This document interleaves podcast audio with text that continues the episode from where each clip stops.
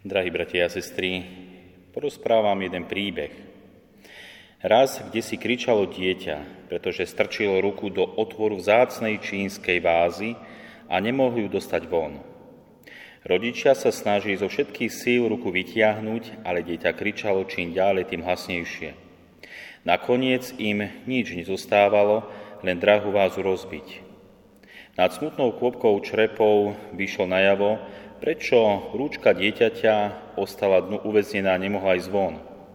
Dieťa v pesti zvieralo drahú mincu, ktorú objavilo na dne vázy a ktorú vo svojom detskom nerozume nechcelo pustiť.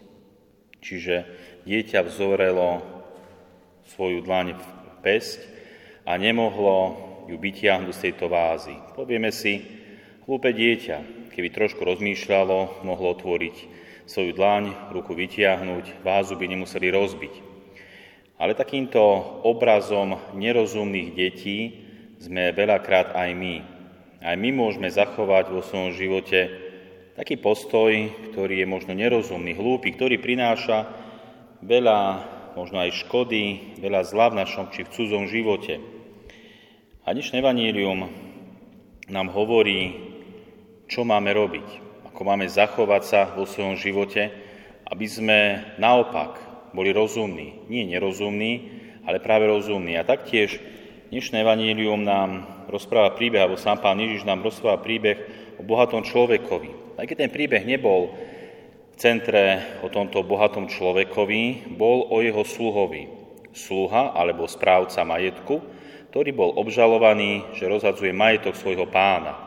A tak pochopiteľne pán ide riešiť túto vec a čaká vyúčtovanie, aby dal počet zo svojho šafárenia. A ten sluha dobre vie, že robil zle, že zle šafáril, že možno okradal svojho sluhu.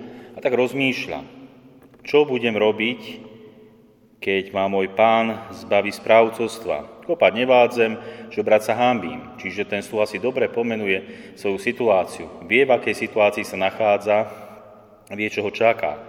Ale prichádza kľúčová veta. Viem, čo urobím, aby ma niekde prijali do domu, keď ma zbavia správcovstva.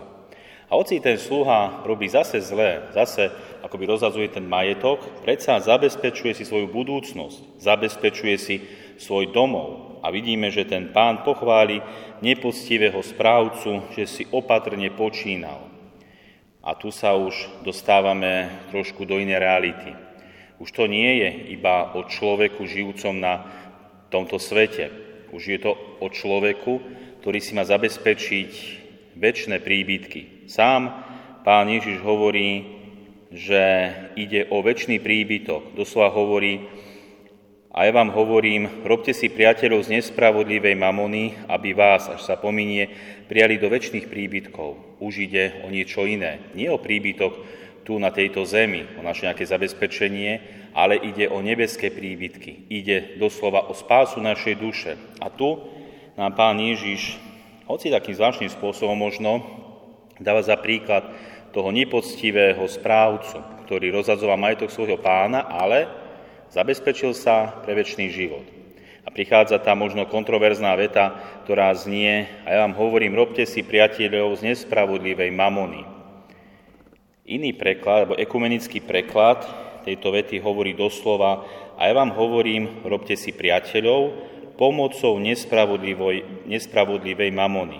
Robte si priateľov pomocou nespravodlivej mamony. Čiže máme si robiť priateľov, máme robiť dobro druhému človeku, máme pomáhať druhého človeku, máme si robiť priateľov z ostatných pomocou nespravodlivej mamony. Tá nespravodlivá mamona je nespravodlivá vtedy, keď ju uzurpujeme iba pre seba, keď sa človek stáva lakomcom a nechce sa podeliť, nechce dať tým druhým. Vtedy sa stáva tou nespravodlivou, ale spravodlivou sa stáva vtedy, keď sa vieme podeliť, keď vieme dať, darovať, zrieknúť sa pre dobro toho druhého. Čiže inými slovami máme konať činorodú lásku, nielen slovami, ale svojimi skutkami. Máme konať charitu a vedieť sa podeliť s tým, čo nám Pán Boh požehnal. A vtedy môžeme dosiahnuť tie večné príbytky. Vtedy môžeme prichádzať do neba. Táto veta nás k tomu privádza. A mne sa mi páčil Taký citát alebo konštatovanie, konštatovanie svätého Jana Zlatoústeho, ktorý hovorí tieto slova. Nemôžete slúžiť Bohu a mamone. Mamona v sýrskej reči značí bohatstvo. Spasiteľ nehovorí, že nemôžeme mať Boha i bohatstvo, ale že nemôžeme byť služobníkmi Boha a bohatstva. Mať bohatstvo a slúžiť bohatstvu je rozdiel. My sme majiteľmi, hospodármi svojho majetku, a nie otrokmi. Keby správne užívame svoj majetok, a to, čo nám zostane, dávame chudobným, tým, čo sú biední. Týmto požičiavame samotnému Bohu. Ten je opravdivým pánom svojho majetku, kto štedro z neho delí. Ako nie je zlé, ako nie je víno zlé, ale opilstvo, tak aj bohatstvo samo v sebe nie je zlé, zlé je lakomstvo. Toto hovorí svätý Ján Zlatoústy, že bohatstvo, majetok nie je samo v sebe zlé, to veľakrát Božie požehnanie, no zlým, tou nespravodlivou mamonou sa stáva vtedy, keď uzurpujem iba pre seba, keď sa nechceme podeliť, keď nechceme druhým dať.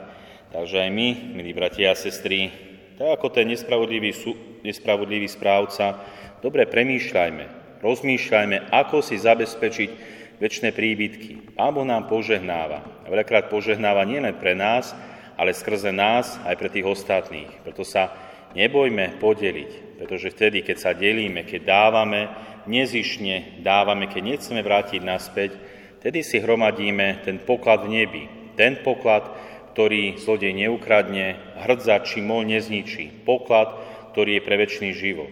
A o to ide. Takže nebojme sa otvoriť svoje dlane. Možno urobiť opak ako ten chlapec v tom úvodnom príbehu. Otvorme svoje dlane a môžeme zachrániť veľa dobrých a vzácnych vecí, veľa dobrých vzťahov, aj veľa ľudí. Skrze Božie požehnanie. Amen.